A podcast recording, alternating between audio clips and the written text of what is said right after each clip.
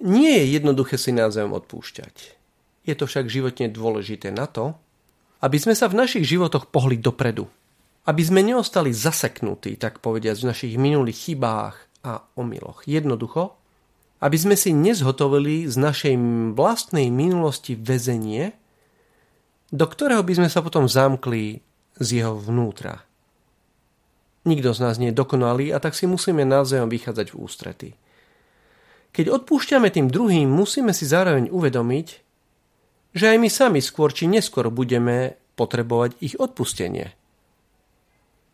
Je však veľmi dôležité, aby odpustenie bolo úprimné. Aby sme tomu druhému dali pocítiť, že vec je vyriešená a problém je za nami. Americkému spisovateľovi a humoristovi Markovi Twainovi sa pripisuje nasledujúca anekdota. Prečo stále rozprávaš o mojich minulých chybách? Pýta sa manžel manželky. Bol som presvedčený, že si mi už odpustila a zabudla. Manželka mu na to odpovie. Áno, odpustila som ti a aj zabudla. Chcem si však byť istá, že ty nikdy nezabudneš, že som ti odpustila a zabudla.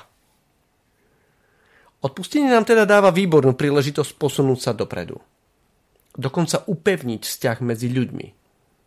Je to príležitosť uvedomiť si, že sa navzájom potrebujeme a je výhodné pre všetkých ľudí hľadať na sebe to, čo nás spája a nie to, čo nás rozdeľuje.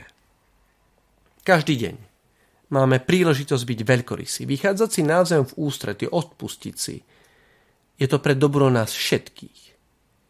Nech je teda pre nás poučením a povzbudením nielen ostrovtip Marka Twaina, ale hlavne samotné Božie slovo, ako sa tý Pavol píše vo svojom liste Efezanom. Buďte k sebe navzájom láskaví a milosrdní.